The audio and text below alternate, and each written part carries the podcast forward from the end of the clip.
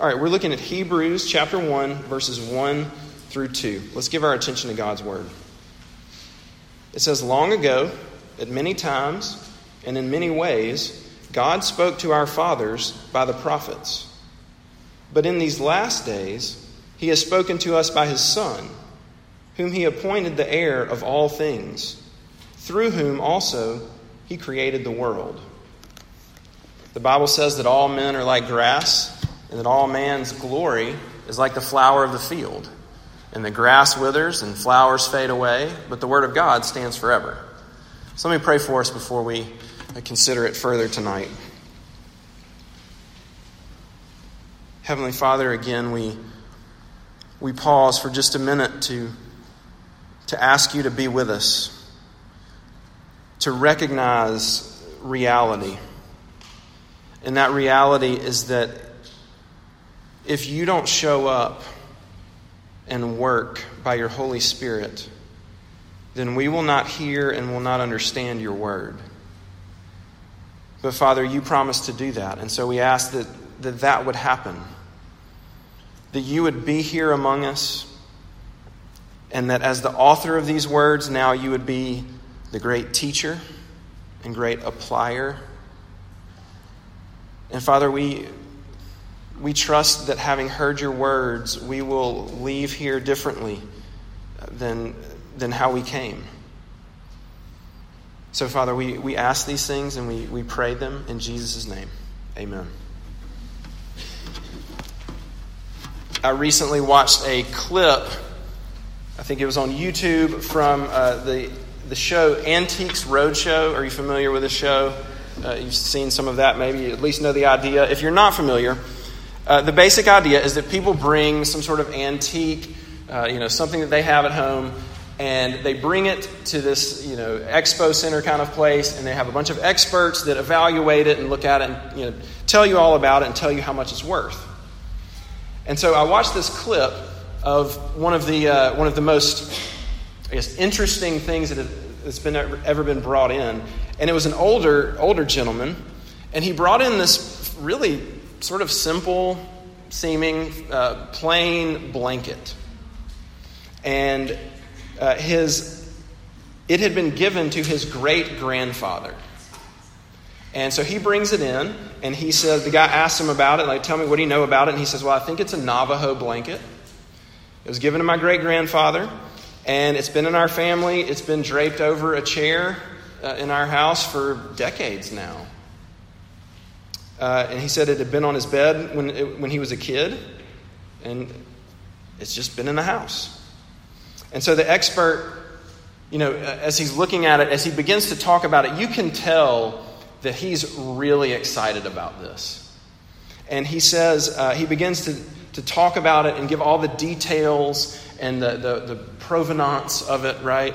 And how rare it is and all those sorts of things. And then he says, this thing is probably worth conservatively anywhere from 350,000 to $500,000. And the guy starts crying. It's beautiful. But there's more to the story. So there was a guy at home watching that episode. And he's, he's uh, down on his luck. He had, uh, lost, he had lost one of his legs, and so he was drawing disability. He was trying to support his family on like $800 a month. They were barely getting by. Uh, things were not going well. And he's watching this show. And he thinks to himself, I have one of those. I have one that looks essentially just like that. And so he gets excited about it, but he tries to, you know, be measured and says, you know, there's probably something different about it. I mean, maybe mine would be worth 10 or 15,000. And so he uh, takes it in somewhere and, and uh, has it appraised, and the expert says it, uh, he appraises it for $50,000. So he's excited.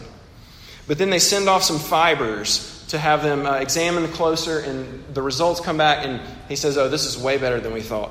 He said, Now this thing's probably worth $100,000 to $250,000. And so then it goes to auction. He puts it up for auction, and you can watch the auction you know, as it happened. it ends up going for one and a half million dollars.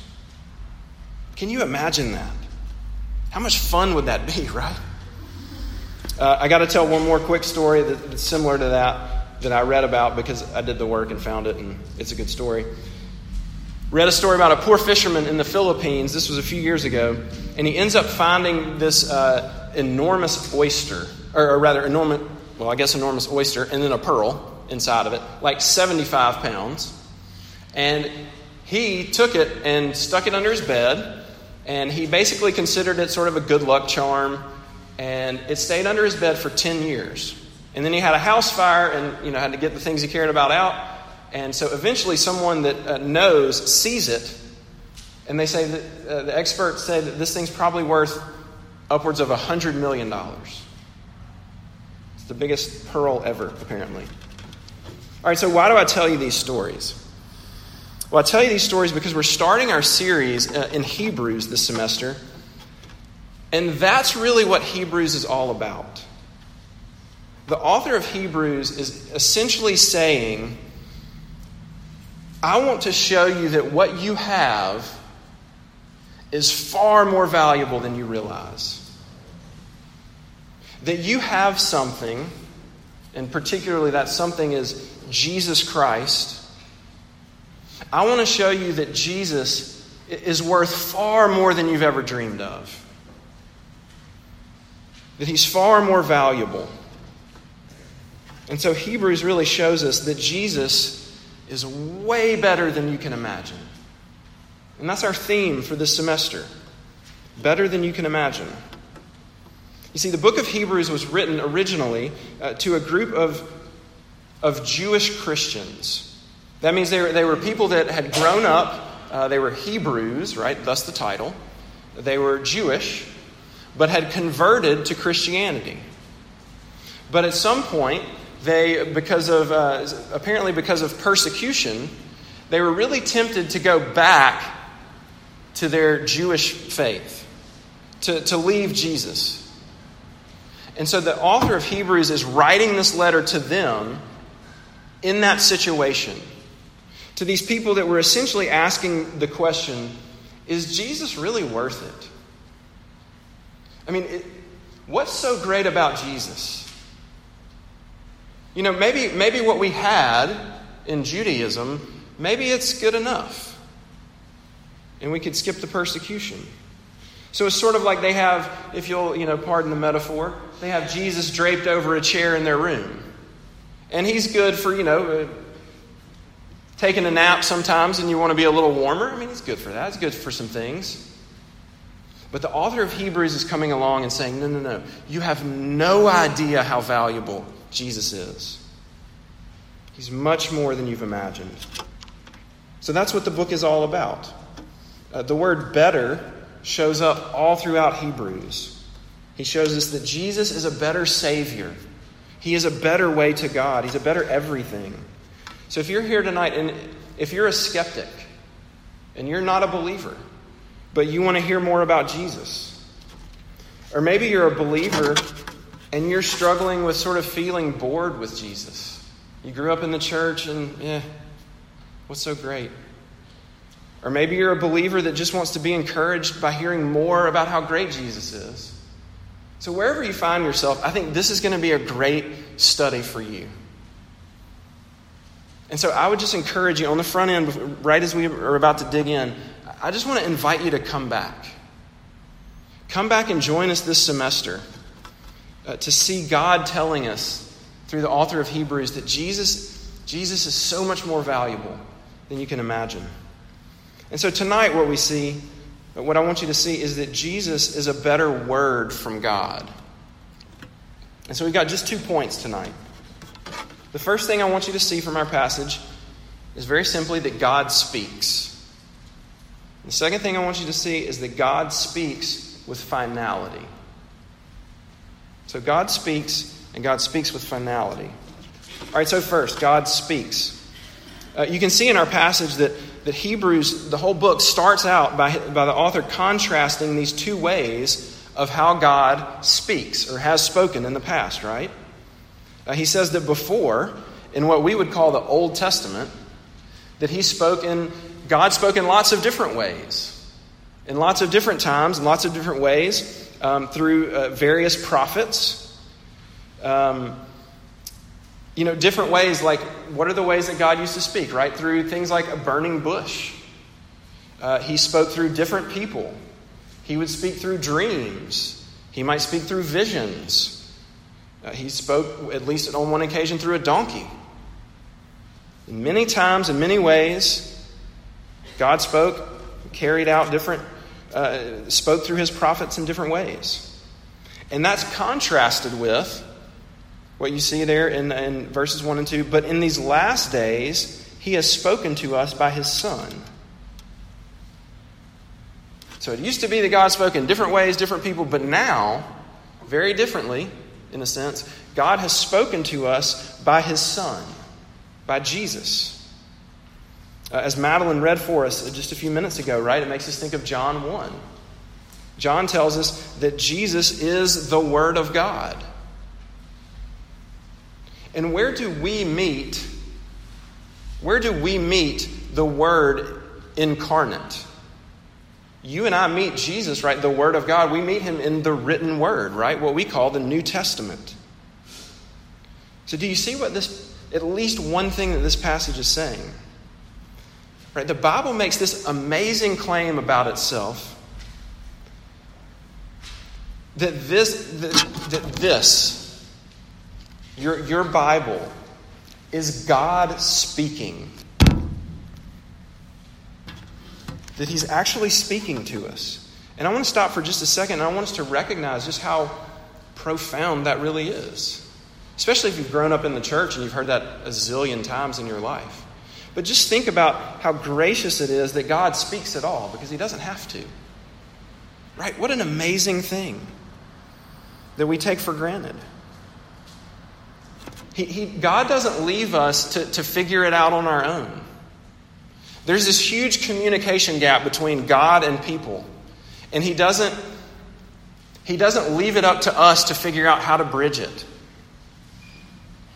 We don't have to jump through hoops and try to figure out how do we get to God? How can we hear? How do we know about God? He moves towards us and speaks. So that means that what you have, you may be sitting in your lap or in your Bible or on your phone, are the very words of God. Now think about that. They're not, they're not words about God primarily, they are that. Uh, it's not a biography about God primarily, but they are words from God. Him speaking to you and me. And that's an amazing thing. I came across this story as I was working on this about a monk uh, from, uh, he lives from about 250 to 350 ish. Uh, an Egyptian monk named uh, Anthony, Anthony the Great, sometimes he's called. And evidently, he was very well known even in his day, so much so that emperors would sometimes write to him and want to hear from him and ask him questions and things like that. And apparently, his fellow monks uh, heard about the fact that an emperor had written to him. I'm sure word gets out about those sorts of things in the monastery. And so basically, all his monk friends are clamoring about the fact that you know, this emperor had written him a letter. And this is what he says. He, he speaks to them and says, Do not be astonished if an emperor writes to us, for he is a man. But rather wonder that God wrote the law for men and has spoken to us through his own Son. It's pretty amazing if you think about it. Right? So picture picture that like how that really went down. All his buddies are coming like, "You got a letter from the emperor? That is amazing! Like that's, that's crazy! Like, can we see it?" And he says, "Yeah, it's, it's really not that big a deal." And they're like, not that big a deal. What are you talking about? It's an emperor. And, and basically his response is, hey, guys, we're monks, right? We've dedicated our lives, we spend our whole life hearing from God, remember? The God of the universe that created everything. Right? We get to hear from Him. This guy's just a guy. Anthony had it right. He understood what an awesome thing it was to have access to God's words. All right, so what does that mean for us? What does it mean for us that we have God's word? Look, you know, we could spend all semester uh, expounding this, but um, I just want to give a couple of quick applications. First, it means, and we could just sum it up like this it means that, that this, right, your, your Bible, this is what, this is what you're, we're all looking for. That if you want to know the truth, if you want to know reality, if you want to know the truth about God, the truth about yourself, how the world works, if you want to know fundamental and absolute truth, then that's where you find it. You find it in, the, in God's Word.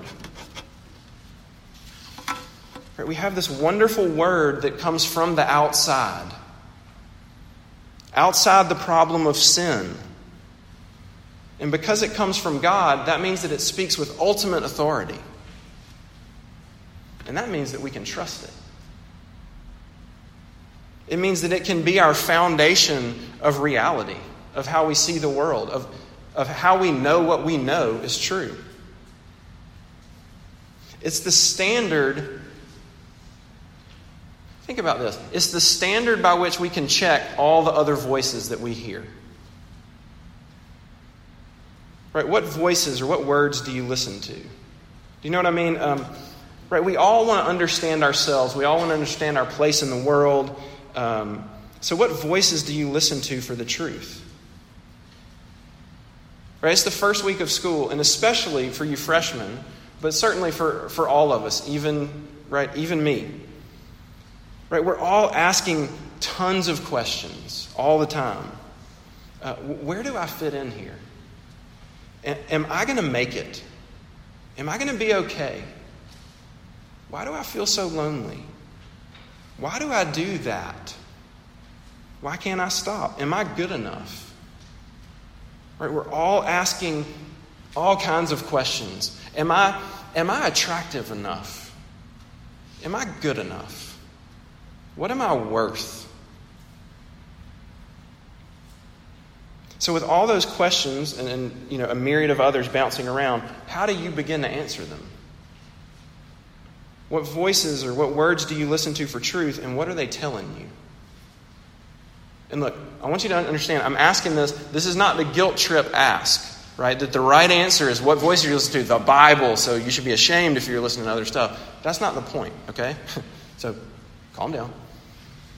The point's not to guilt trip you. I actually want, I want us to think about it. Because maybe, maybe you listen to what your grades tell you. A plus. C minus. Maybe you listen to what your professors or your, or your parents or what your Instagram feed or, or, or your bathroom scale or your own heart. And I want you to think about what are those things telling you? And how sure are you that you can trust it? All right, I want you to hang on to those thoughts and questions. We're going to pick them back up in a minute. So I want to move on to our second point. So we've seen that God speaks. But now I want you to see that God speaks with finality. And so here we're really, uh, we're really going to get to the content of God speaking to us. What, what, what he speaks to us, what, what, he, what it's about. And I think we could sum it up like this What is the content of what God communicates to us? Jesus. All right, now let's drill down into that Sunday school answer a little bit. Um, because you could be asking the question so, what do you mean that Jesus is a better word from God? A, better word than the way in which God spoke in the Old Testament? Is it more? Is he more trustworthy? So we can't trust the Old Testament as much. Uh, is it was the Old Testament less effective somehow? And no, that's not what we mean.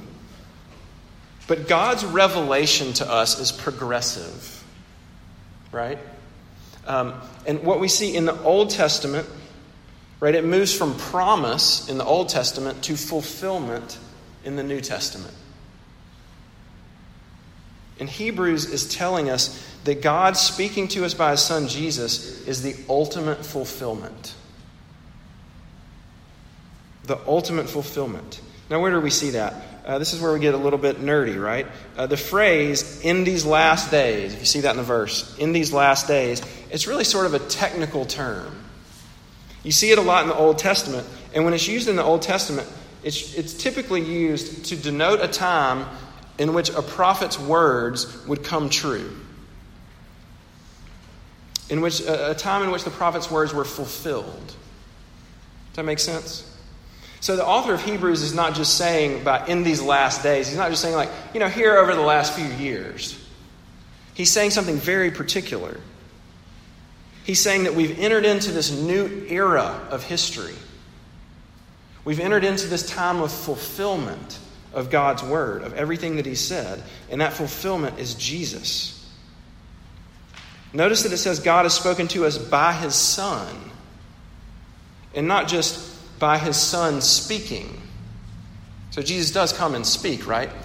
But He says something a little bigger than that. He says He's spoken by His Son. So we could say it like this that Jesus is not just the messenger, He's the message. He's not just the messenger, He's the message.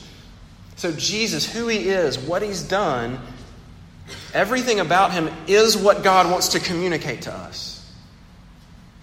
All right, I've got an illustration. I think it's going to work. We'll see if it does.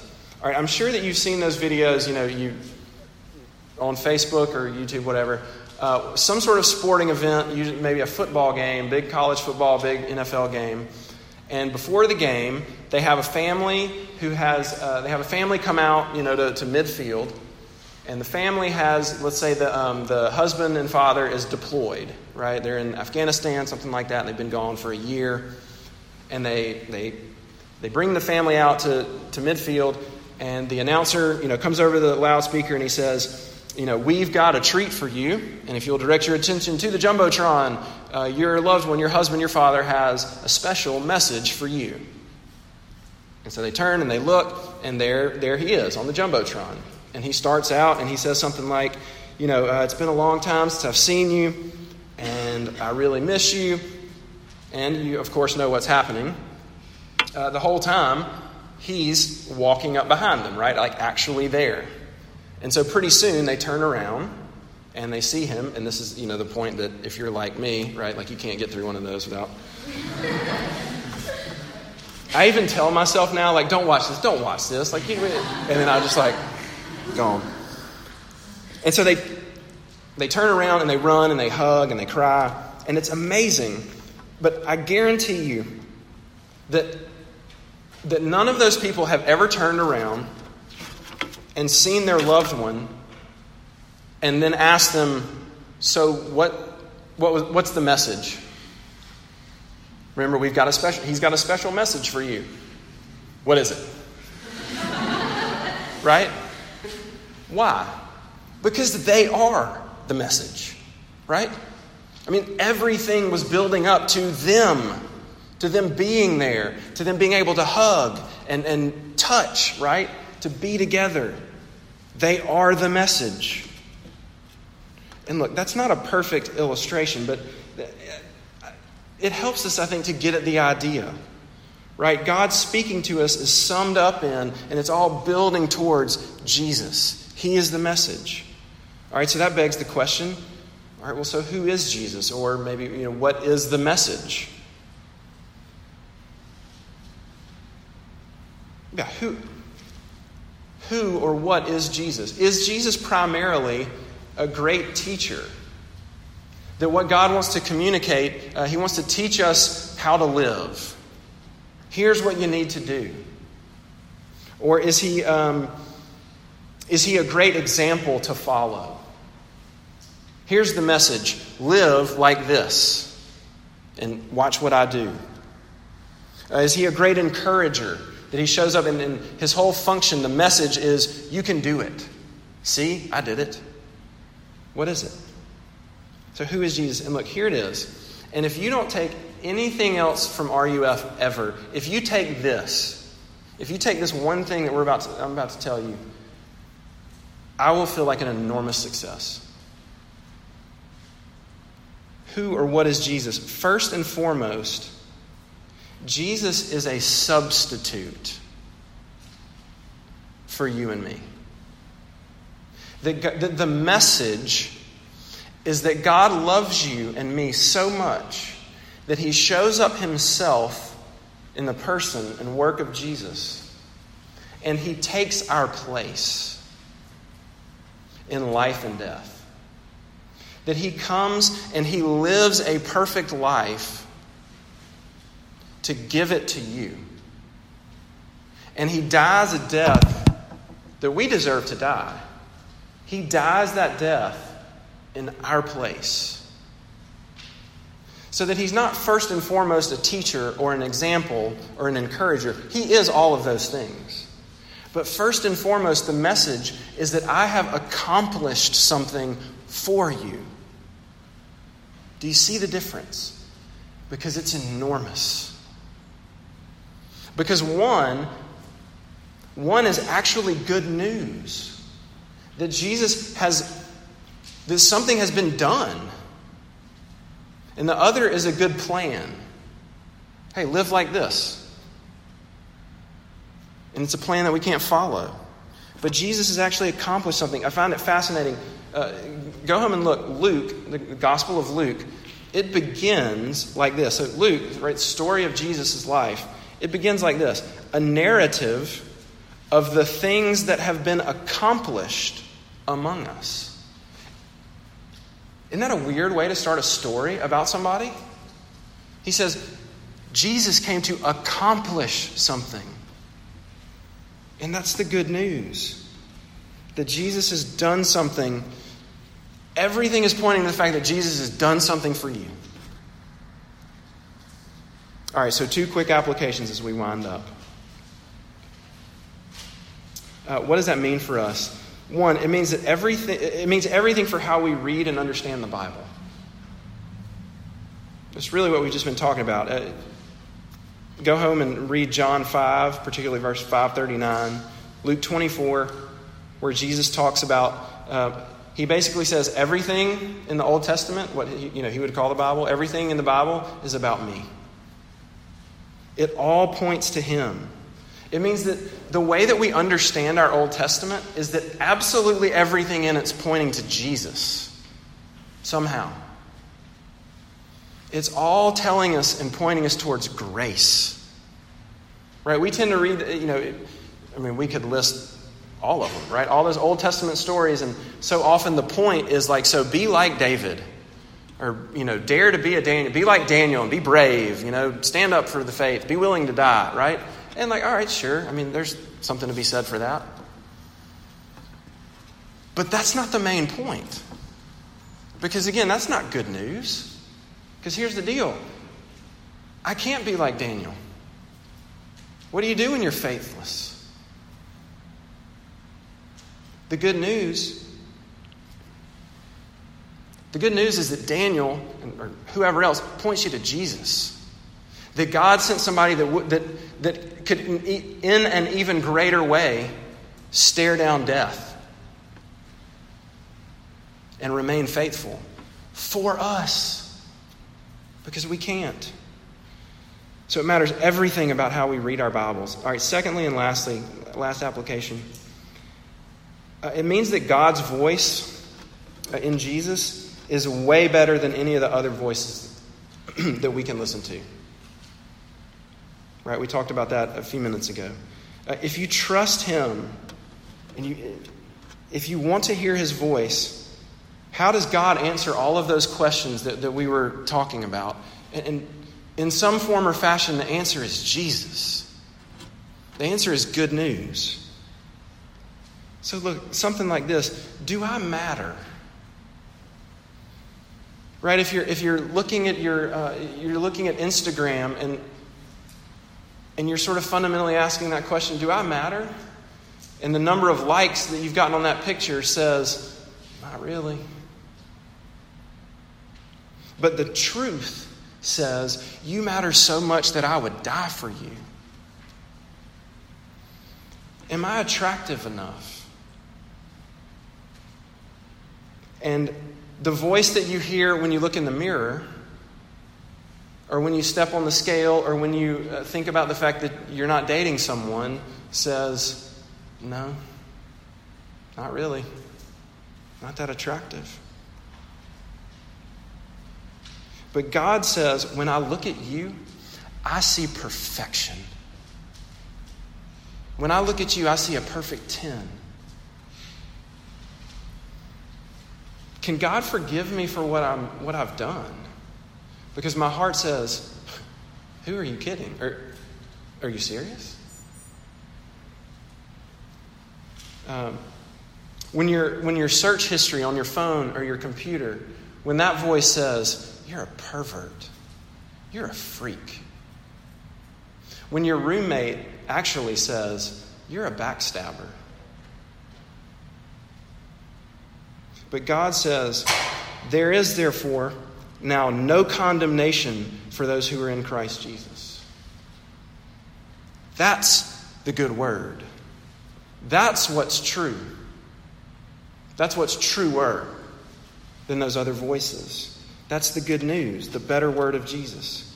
So, look, Hebrews is showing us how valuable Jesus is, how much better he is than we can ever imagine. And what we find in Hebrews, and really the whole Bible, sort of paradoxically, is that the thing that is most valuable to him, the most valuable thing in the, in the universe, Jesus, and the most valuable thing to him is you. Just let that try to sink in. So think back to that guy with his Navajo blanket. How do you think he felt about it? And how do you think he treated it after he realized how valuable it is? You think he laid it on the back of the chair? Certainly not. Right? It was his treasure. And that's just a little taste of how God feels about you. And so I just want to invite you to come back and to hear more. Every week, hear more about, about how much, about how valuable Jesus is and how much he loves you. And he invites you, and it's free to you. Let me pray for us. Heavenly Father, uh, that you speak to us is truly humbling and amazing. Forgive us for how we take it for granted, but thank you, Father, that you speak and that you speak you speak profound words of grace in the person and work of Jesus. Would you help us to hear you, to trust you? And Father, we ask it in Jesus' name. Amen.